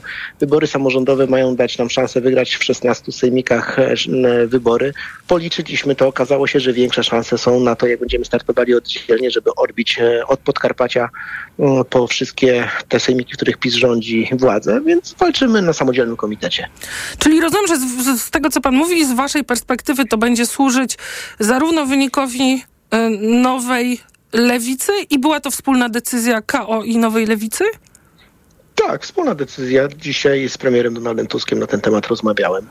E, wiem, że dzisiaj rozmawiał też przewodniczący Włodzimierz Czarzasty z Donaldem Tuskiem. Rozbywy, odbywy, rozmowy odbywały się wczoraj w tamtym tygodniu. My nie ukrywaliśmy, że razem rozmawiamy. To też jest bardzo uczciwe i partnerskie, że Platforma Obywatelska i Lewica potrafią usiąść do stołu, wydyskutować scenariusze i zobaczyć, że trzy formacje przy dzisiejszym poparciu, czyli e, 30, 20 i 10 we wszystkich 16 województwach będą rządziły. I jeżeli mamy dzisiaj pragmatycznie podejść do tych wyborów, to ten scenariusz najbardziej nam się opłaca. Lewica wystawi swój komitet, Platforma swój, dzięki temu więcej mandatów będzie. A y, razem? No razem w komitecie Lewicy, z nami idzie oczywiście. Jasne, jasne, bo to nie było jasne jeszcze. Tak mi się wydaje Nie, chwilę nie, nie. temu. To ja chciałem, nasi przyjaciele, partia Razem, ale i Unia Pracy i Polska Partia Socjalistyczna tworzą razem wspólny komitet jeden wyborczy na wybory do samorządu, żeby to było jasne. O. Dobra. To bardzo y, dziękuję w takim razie za te wyjaśnienia i przejdźmy do y, zespołu do spraw rozwoju sztucznej inteligencji AI, który powołał pan jako y, minister, zainaugurował, o może tak, w- wczoraj. Y, No i y, reakcje naukowców, ekspertów są takie, że w ogóle fajnie, ale ten skład jednak budzi dużo kontrowersji. Zwraca się uwagę na to, że wśród tych siedmiu osób w zasadzie nie ma reprezentacji środowiska pozarządowego, tak zwanej strony społecznej i jest bardzo duża przewaga biznesu nad nauką. E, I Uśmiecham się, bo chciałem rozładować te emocje w tej sprawie i przypomnieć, że pierwsze spotkanie, które w ministerstwie odbyłem, było e, spotkaniem z organizacjami społecznymi, z NGO-sami. Było obecnych 300 osób i rozmawialiśmy między innymi o tych wyzwaniach, które przed nami, czyli sztuczną inteligencją. I to nie jest tak, że powołaliśmy dzisiaj przedstawicieli firm do zespołu AI, Trochę tak powołaliśmy wygląda. osoby. No właśnie nie, dlatego to chciałem mocno powiedzieć. Powołaliśmy ludzi, Polaków, którzy za granicą mają sukcesy i którzy będą wzmacniali takie poczucie, można powiedzieć, systemowych rozwiązań AI w Polsce, ale nie będziemy rezygnowali też z tych wszystkich, którzy pracują w grupie roboczej AI, która jest powołana przy Ministerstwie Cyfryzacji. Czyli można powiedzieć tak, z jednej strony fachowcy z zagranicy, którzy nie byli tu zagospodarowani, z drugiej strony ludzie, którzy już pracują i też ich wykorzystujemy, a wspólny jeden cel. To znaczy sektor technologiczny ma wspierać gospodarkę, edukację, rozwój, przyszłość. No po to to robimy, bo sztuczna Ale to czym się zajmuje zespół do spraw rozwoju? Jakby dlaczego nie, nie, nie może być w nim reprezentacji, nie wiem, e, strony etycznej, e, strony Ale- społecznej, kogoś, kto rozumie nierówności, bo wiemy, że to jest duży problem i tak dalej. Ale jeszcze raz mocno o tym chcę powiedzieć. Jest grupa robocza e, GRAI przy Ministerstwie Cyfryzacji, która również się tym zajmuje. I te wszystkie strony dotyczące polityk społecznych, wpływu etycznego na rozwój technologiczny czy na sztuczną inteligencję, na budowanie takiej tożsamości wizerunkowej z obywatelem blisko sztucznej inteligencji, My się już tym zajmujemy. Chcieliśmy skorzystać z doświadczenia e, ludzi, którzy gdzieś za granicą z tej mapy polskiej zniknęli, a tutaj mają sukcesy i żeby też włączyć ich w tę pracę. Więc tak naprawdę nikogo nie zamykamy. Zresztą wczoraj to zadeklarowałem, dzisiaj to powtórzę jeszcze raz. Chcemy, żeby wszyscy mogli zgłosić swoje pomysły. Zespół jest otwarty, niezamknięty. Można na. Ale to każdy może się zgłosić, jak chce być członkiem i Ze powiedzieć... swoim pomysłem, oczywiście. Ale nie, to nie ma jako członek zespołu. Czy mogę się zgłosić, tak, profesor jeden i powiedzieć, a ja też bym chciał być w tym zespole? Tak, dlatego że i nasz zespół wczorajszy, grupa Gra jest otwarta i to wszystko działa i można cały czas się zgłaszać. I o tym wielokrotnie mówiłem na konferencjach prasowych od przejęcia resortu, więc e, szanse na skok technologiczny upatruję tam, gdzie się wszyscy chcą włączać. I dlatego nic nie zamykamy. My tu wszystko otwieramy. I ale wszystkich ale nie, jakie są w takim razie kryteria wejścia do zespołu albo doboru członków zespołu? Którego zespołu? Zespołu, Tego, nie grupy, tylko tego wczorajszego zespołu do spraw rozwoju AI. Zgłosiła się do nas e, grupa ludzi, która chciała z nami współpracować i miała swój pomysł na to, jak będzie chciała przekładać te wszystkie procesy związane z AI na e, efektywność, optymalizację procesów w administracji. E, I powiedzieliśmy, że dla wszystkich jest pole otwarte. Tak jak wczoraj powiedzieliśmy, że jest pole otwarte. Jeżeli ktokolwiek chce się zgłosić do zespołu czy do grupy, pole jest otwarte.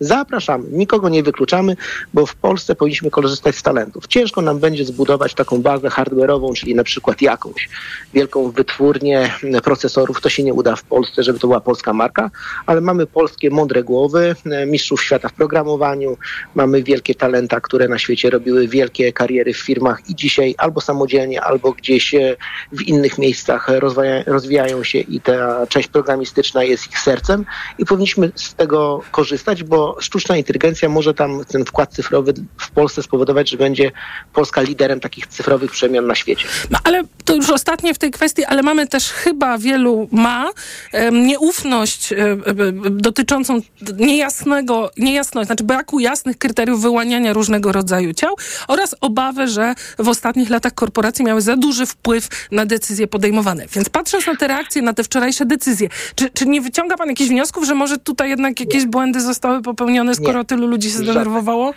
Nie, nie wyciągam żadnych złych e, intencji i wszystkich jeszcze raz zapraszam, dlatego że podkreślam.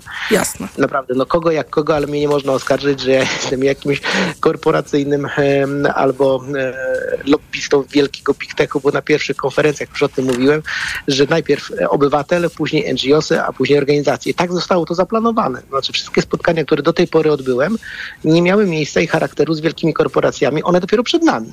E, Zmieniłem e, pierwszą część Rady Cyfryzacji. Wprowadziłem same kobiety, większość z organizacji społecznych, oczywiście też z firm, bo mamy na rynku specjalistów, którzy pracują w firmach. Powołaliśmy zespoły. Będziemy pracowali w grupie doradczej samorządu. A kiedy będzie pan miał budżet na rozwój AI, budowę strategii i rozwój AI? Bo wiemy, że w Wierzę, tym roku się nie udało. no nie, no, no, trudno, żeby się udało, jak udzieliliśmy budżet, w który zaprojektowali poprzednicy, oni nie myśleli o rozwoju AI, tylko chwalenia się AI, e, mówienia o tym, że... To ile będzie w przyszłym roku? Wierzę, że to będą dziesiątki milionów złotych, co najmniej na, pierwszy, na rok 2025. Już zgłosiłem takie zapotrzebowanie. Zresztą chciałem też bardzo mocno podziękować panu ministrowi finansów, panu ministrowi Domańskiemu, bo przy powołaniu tego zespołu, przy pracach bardzo służył pomocą. Był jednym z tych opiekunów i można powiedzieć partnerstwo z Ministerstwem Finansów w sprawach rozwoju gospodarki, wpływu AI na rozwój państwa było bardzo duże, więc pan Andrzej Domański wczoraj też miał swojego reprezentanta na konferencji. I ja cieszę się, że to jest przy jakiejś takiej wspólnocie Ministerstwa Finansów i Cyfryzacji. Ja nie wiem, jak, jak rozumieć to wszystko w kontekście strategii, ale gdyby pan miał wskazać swoje trzy, w takim razie swoje jako ministra, priorytety, do, do, które byłyby na takiej liście y, strategii rozwoju w Polsce, czy nie mamy jeszcze strategii? Yy, Ale pyta pani mnie o AI, czy pyta pani O mnie AI. o całą mapę cyfry? AI.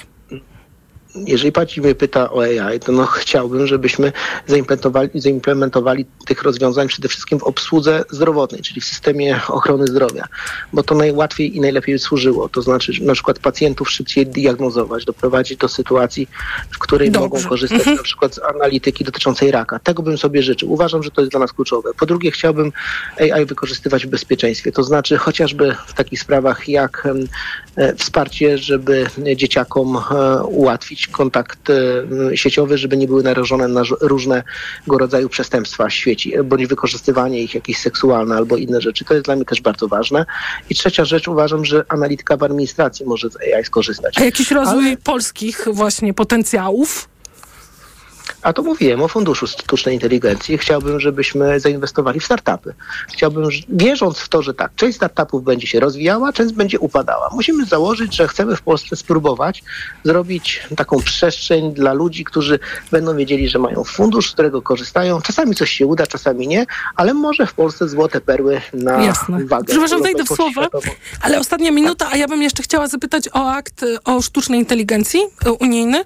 W tym tygodniu no, mają być ostatnie uzgodnienia. Już Polska odesłał pan swoje komentarze? Nie, nie odesłałem swoich e, A co komentarzy. będzie? Jesteśmy w trakcie konsultacji. Jesteśmy w trakcie konsultacji tego, co dotyczy aktu o sztucznej inteligencji, bo są rzeczy, które nam się podobają. Ja generalnie jestem za tym, żeby regulować e, sztuczną inteligencję, tak jak inne przestrzenie cyfrowe. Bo jak pozostawimy ją bez regulacji, to będzie bardzo niedobrze dla A co się pan tam nie podoba? A najbardziej mi się nie podoba to, że jest też, mamy niedookreślone miejsca, co jest e, takimi komponentami najbardziej niebezpiecznymi, z czego powinniśmy nie korzystać. Kończymy w piątek, e, w czwartek zasadniczo ostatnie konsultacje i pewnie w piątek albo w przyszłym tygodniu będziemy też o nich mówili. Bardzo dziękuję za rozmowę, panie ministrze. Krzysztof Gawkowski, wicepremier, minister cyfryzacji był państwa gościem. Informacja, a po informacjach dalej będziemy w tym temacie, dlatego że Karol Tokarczyk z Polityki Insight będzie państwa gościem, więc więcej tutaj rozwiniemy wątków. Światopodgląd.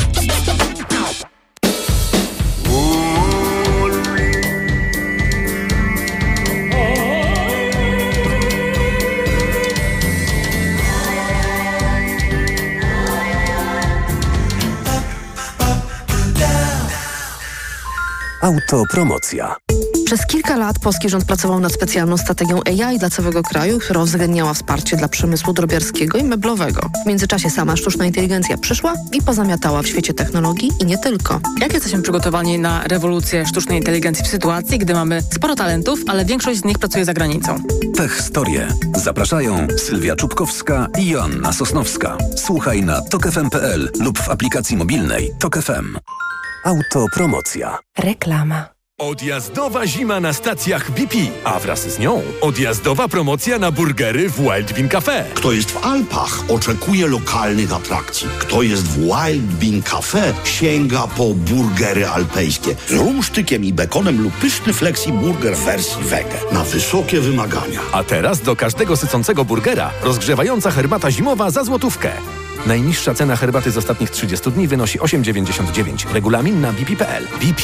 Kierujemy się Tobą. Marian, powiedz mi, po czym poznać taką, wiesz, prawdziwą, wielką wyprzedaż? Barbara, no po mocnym finale, tak jak w tym, y, w Media Expert. I jeszcze tylko trzy dni wielkiej wyprzedaży w Media Expert. Na przykład energooszczędna parowa pralka Electrolux. Najniższa cena z ostatnich 30 dni przed obniżką 1799 zł 99 groszy. Teraz za jedyne 1399 z kodem rabatowym taniej o 400 zł. Media Expert. Reklama. Radio Tok FM. Pierwsze radio informacyjne. Informacje Tok FM. 16.20 Piotr Jaśkowiak, zapraszam. W Sejmie jest już rządowy projekt ustawy o antykoncepcji awaryjnej. Zgodnie z nowymi przepisami dla pacjentów od 15 roku życia tak zwana tabletka dzień po będzie dostępna bez recepty. Recepta jest niezbędna od 2017 roku decyzją Prawa i Sprawiedliwości. Bydgoszcz rezygnuje z miejskiego programu walki z niepłodnością metodą in vitro.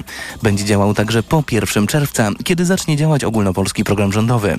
Agnieszka Wynarska. Jak mówi rzeczniczka Urzędu Miasta Marta Stachowiak, przez najbliższe trzy lata Bydgoszcz przeznaczy na ten cel półtora miliona złotych. Wsparciem mogą zostać objęte 72 pary rocznie. To jest dofinansowanie w wysokości do 7 tysięcy złotych do części klinicznej i biotechnologicznej jednej procedury zapłodnienia pozaustrojowego w ramach dawstwa partnerskiego. W ubiegłym roku do miejskiego programu zgłosiło się 66 par, 20 kobiet jest w ciąży.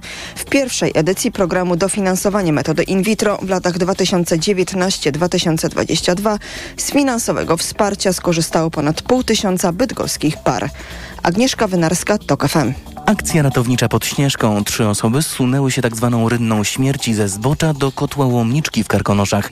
Ratownicy dotarli już do poszkodowanych. Nie udzielamy na razie informacji o ich stanie zdrowia, mówi szef karkonoskiej grupy Górskiego Ochotniczego Pogotowia Ratunkowego.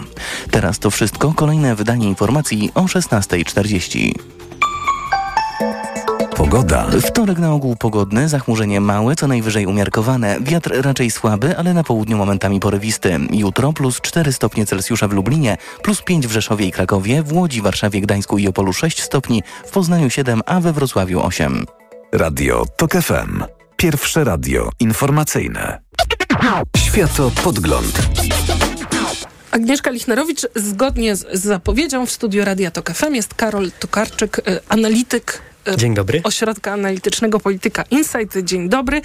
To y, na początek chciałam y, poprosić cię, pana, o komentarz co do ogłoszenie, ogłoszonej wczoraj przez ministra Gawkowskiego, ministra e, odpowiedzialnego e, właśnie za cyfryzację, e, powstania e, zespołu do spraw rozwoju AI, bo on wzbudził nawet spore emocje w środowisku.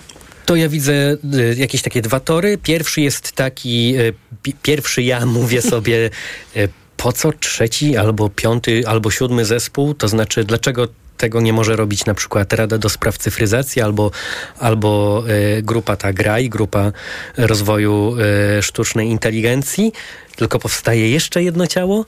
E, No i to mówi jedna połowa mnie, a druga połowa mnie mówi tak. No faktycznie y, z tego, co widzimy, jest grupa ludzi, ma jakiś pomysł y, na to, jak pomóc administracji w Bo przygotowaniu robi to się społecznie, e, tak, pro do, do wdrożenia e, różnych rozwiązań z dziedziny sztucznej inteligencji.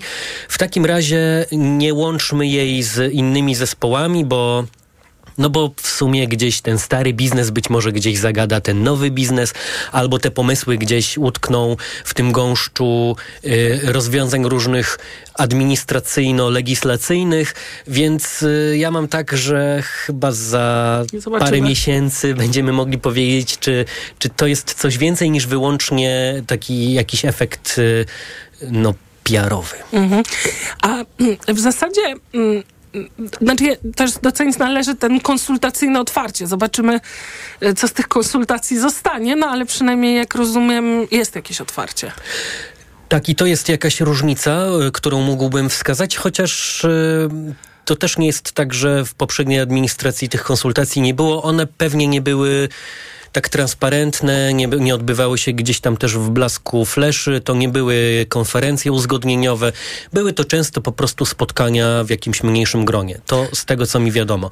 Natomiast y, to, na co zwróciłbym uwagę, to fakt, że mamy różne zespoły, różnych doradców, a na koniec, jeżeli pojawią się rozwiązania, to one i tak będą powstawać, nie wiem, na pierwszym, drugim piętrze w budynku przy Królewskiej. I wtedy już może nie będzie tego Mirona Mironiuka przy tych ludziach, którzy będą pisać artykuł y, siódmy, ustęp y, trzeci i będą stawiać tam teksty. Oczywiście będą to jakieś kierunkowe wytyczne. Natomiast wiemy, że y, administracja jest trochę jak wielki statek, którym bardzo trudno się steruje i może być też tak, że taka grupa wcale nie będzie miała zbyt dużego wpływu na to, jak y, będzie się zmieniać y, podejście państwa do, do sztucznej inteligencji. I to będzie jeszcze trudniejsze, jak słuchałem ministra Gawkowskiego, który mówił, że najbardziej mu zależy na tych rozwiązaniach w zdrowiu, bo tak naprawdę to by oznaczało, że ten zespół od razu i od początku musiałby być międzyresortowy, że tam oprócz tych ludzi musiałby się pojawić też nie tylko e, z cyfryzacji, ale też z Centrum E-Zdrowia, no bo to oni by de facto potem jakoś e, wdrażali albo, albo przynajmniej jakoś aktywnie by konsultowali te wszystkie rozwiązania. To oznacza, że naprawdę e, jakaś taka gigantyczna praca przed nami i wydaje mi się, że dużo poświęcamy uwagi temu zespołowi, a jeszcze on będzie miał dużo czasu, żeby się wykazać i wcale nie jestem pewien, że my nawet będziemy widzieli te efekty. Mimo iż jest tuż po wyborach, to cztery lata szybko mijają, a może mniej niż cztery. Bo to jest rzeczywiście jakiś ostatni moment, y, żeby się z tą rzeczywistością zmieniającą się z tej perspektywy sztucznej inteligencji zmienić. A może już jest za późno? No właśnie. Ja też, w zasadzie to było moje pytanie do pana, czy to jest za późno? Ja się sam nad tym ostatnio zastanawiałem. To znaczy, ze sprzętowego punktu widzenia, to wydaje mi się, że jest za późno. To znaczy, Świetnem odjechał w tym sensie, że, y, że firmy inwestują gigantyczne pieniądze w moce obliczeniowe To się dzieje wszystko w przestrzeni prywatnej. Y, no, dużo tak. To znaczy w Unii Europejskiej mniej, bo jest cała ta sieć tych komputerów, superkomputerów, ale przyszłość jednak raczej należy do sektora prywatnego w tym kontekście, że to prawdopodobnie jakieś takie wielkie firmy w stylu IBM-a, czy dużych w ogóle technologicznych firm, tych, o których mówimy, big techy, że to one będą łączyć to, co dzisiaj, o, o czym dzisiaj mówimy jako o sztucznej inteligencji i o tym, co dopiero gdzieś e, raczkuje w debacie publicznej, to znaczy e, o komputerach kwantowych, bo tak naprawdę dopiero połączenie tych technologii pewnie jakoś znacząco mm, pokaże nam, czy, jak, czy, czy statystycznemu Kowalskiemu, że coś się zmienia. To znaczy jak połączymy gdzieś te dwie rzeczy, to dopiero zaczniemy, e, będą te nagłówki, prawda? Nowy lek na raka, bo ludzie by nad tym siedzieli 100 lat, a komputer coś policzył szybko, a do tego jest jakiś algorytm.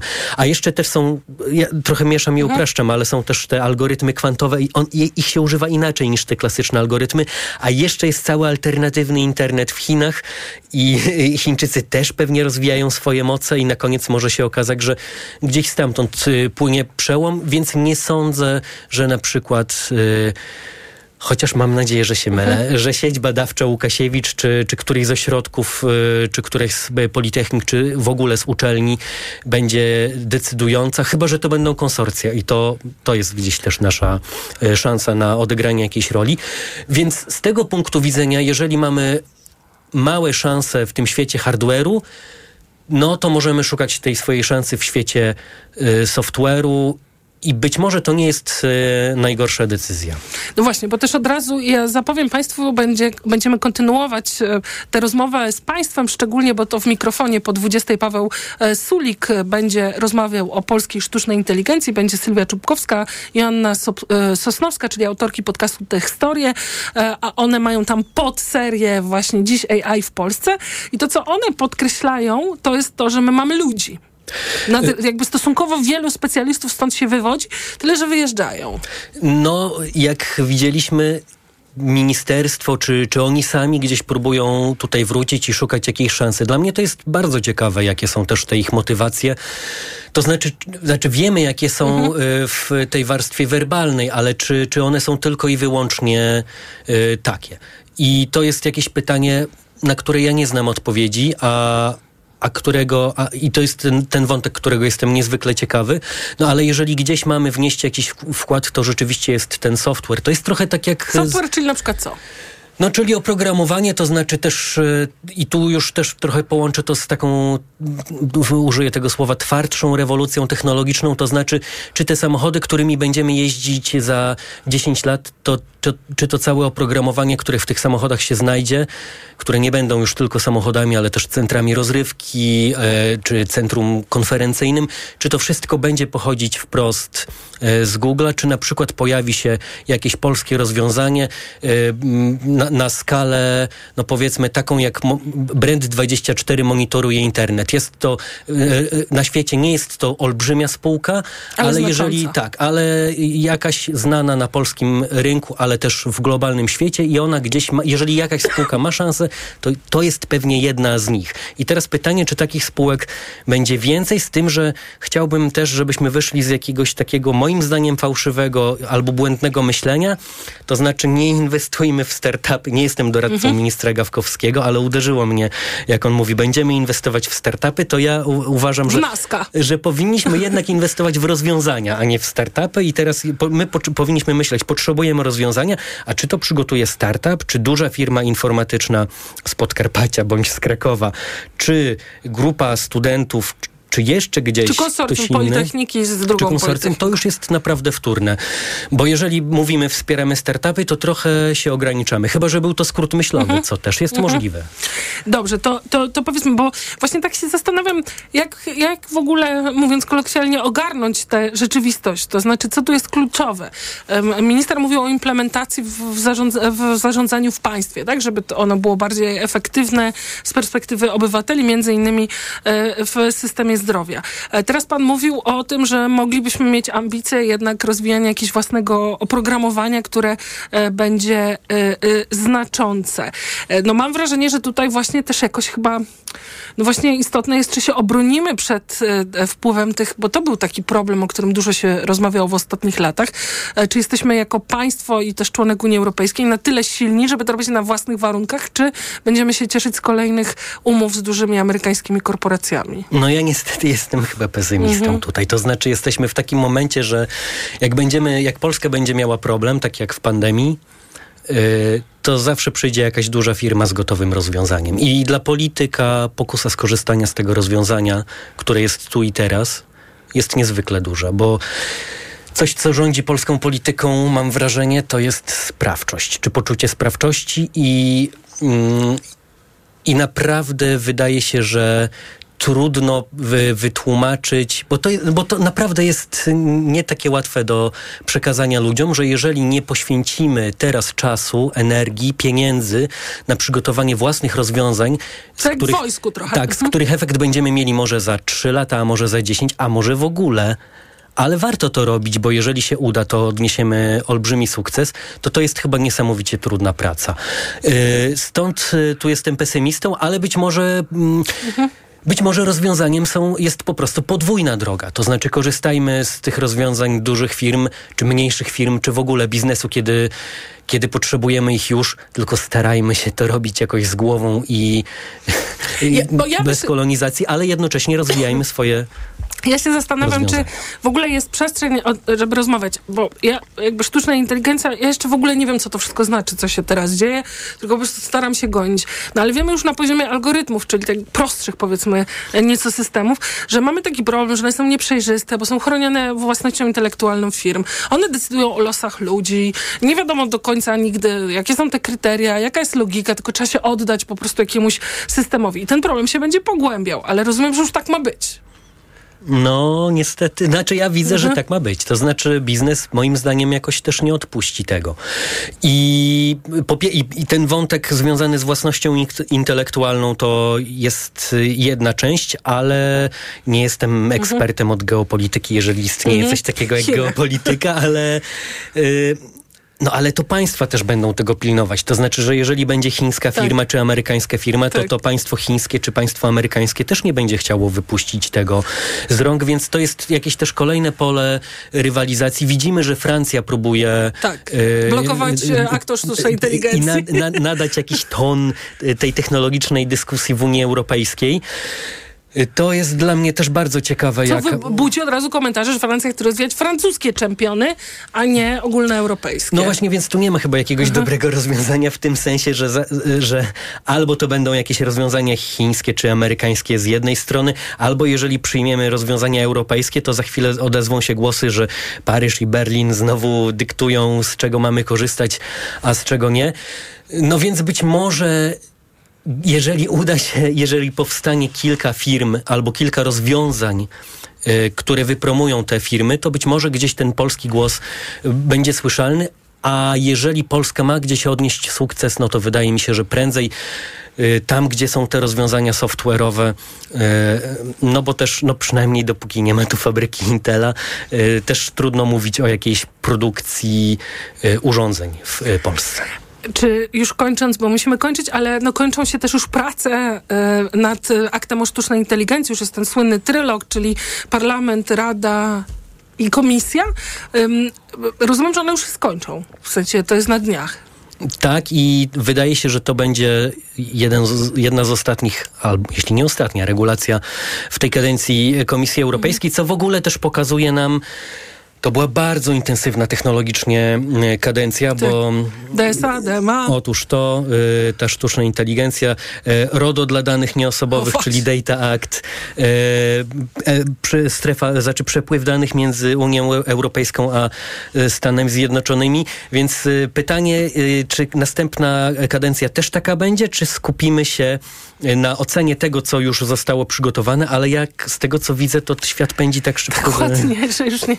Bardzo, bardzo dziękuję za To ja rozmowę dziękuję. i komentarze. Karol e, Tokarczyk z Polityki Insight był Państwa gościem. Ostatnim w dzisiejszym Światopodglądzie, ale przymnę, przypomnę, po 20 w mikrofonie e, Paweł Sulik będzie zapraszał Państwa do dyskusji e, na ten temat. Będą Sylwia, Sylwia Czubkowska i Joanna Sosnowska. Po 20 Światopodgląd się kończy. Przygotowała, wydawała go Maria Andrzejewska, realizował Adam Szuraj. Za chwilę informacji po nich jeszcze więcej sportu. Światopodgląd. Autopromocja. Stok FM Premium możesz słuchać wszystkich audycji radiowych i podcastów internetowych Tok FM. Bez reklam, w dowolnej kolejności, o dowolnej porze. Zawsze, gdy masz na to czas i ochotę. Tok FM Premium. Więcej niż radio. Teraz 40% taniej. Szczegóły oferty znajdziesz na tokefm.pl. Autopromocja. Reklama. Aniu, gardło. Czy możesz wziąć za mnie zastępstwo w piątej A? Oczywiście, Ewa. A ty na zapalenie gardła weź pastylki do ssania Septinum Silver.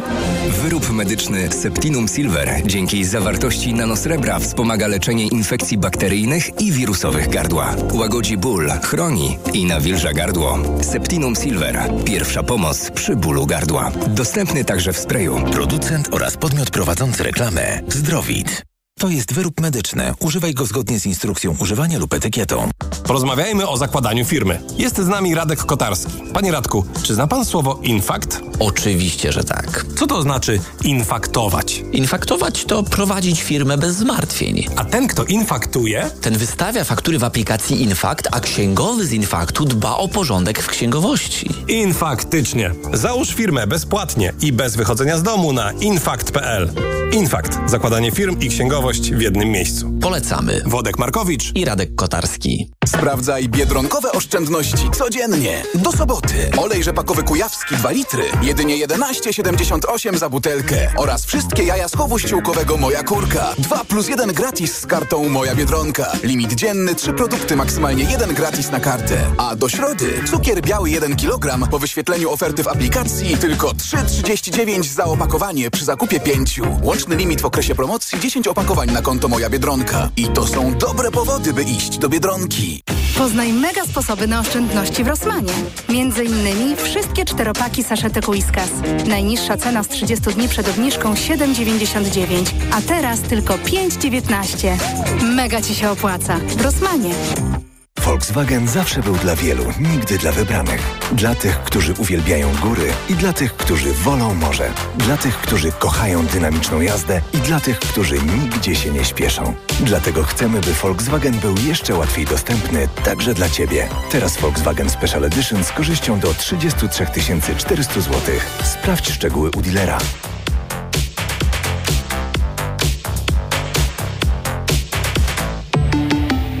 Volkswagen. Dziś i jutro w Wyborczej egzamin ósmoklasisty. Przykładowe arkusze egzaminacyjne z rozwiązaniami. Testy z języka polskiego i matematyki. Dziś i jutro w Wyborczej egzamin ósmoklasisty.